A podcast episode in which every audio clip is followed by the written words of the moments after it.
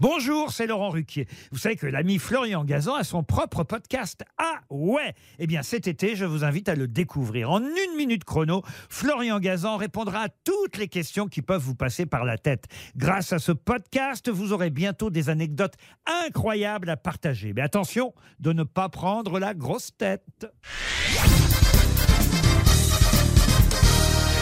Salut, c'est Florian Gazan. Dans une minute, vous saurez quelle est l'origine inattendue de l'expression anus horribilis. Ah ouais?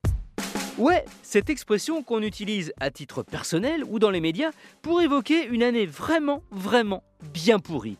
Du genre de celle qui vous fait espérer d'arriver très vite au 31 décembre. Cette expression sonne latin, et pourtant elle ne remonte pas du tout à l'époque des Romains. Loin de là, puisqu'elle date de 1992. Ah ouais Ouais, et la personne qui l'a inventée et prononcée pour la première fois cette année-là, vous la connaissez tous très bien, c'est la reine d'Angleterre, Elisabeth II. Faut dire qu'elle avait vraiment passé une année horrible. Son fils, le prince Andrew, s'était séparé de son épouse, Sarah Ferguson. Sa fille, la princesse Anne, avait divorcé. Lady Di avait publié un livre où elle balançait l'infidélité de Charles avec Camilla. Et cerise sur ce gâteau au goût déjà bien amer, le château de Windsor avait été victime d'un grave incendie dans lequel des œuvres d'art inestimables avaient été brûlées. Ah ouais Ouais, et donc, fin 1992, au terme de cette séquence éprouvante, la reine a prononcé un discours dans lequel elle a parlé d'une anus horribilis. On peut la comprendre.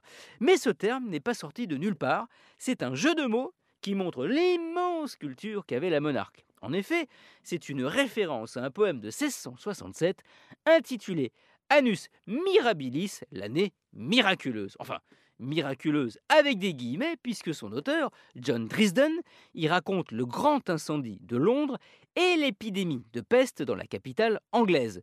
Mais le miracle, justement, bah, c'est qu'il y avait survécu.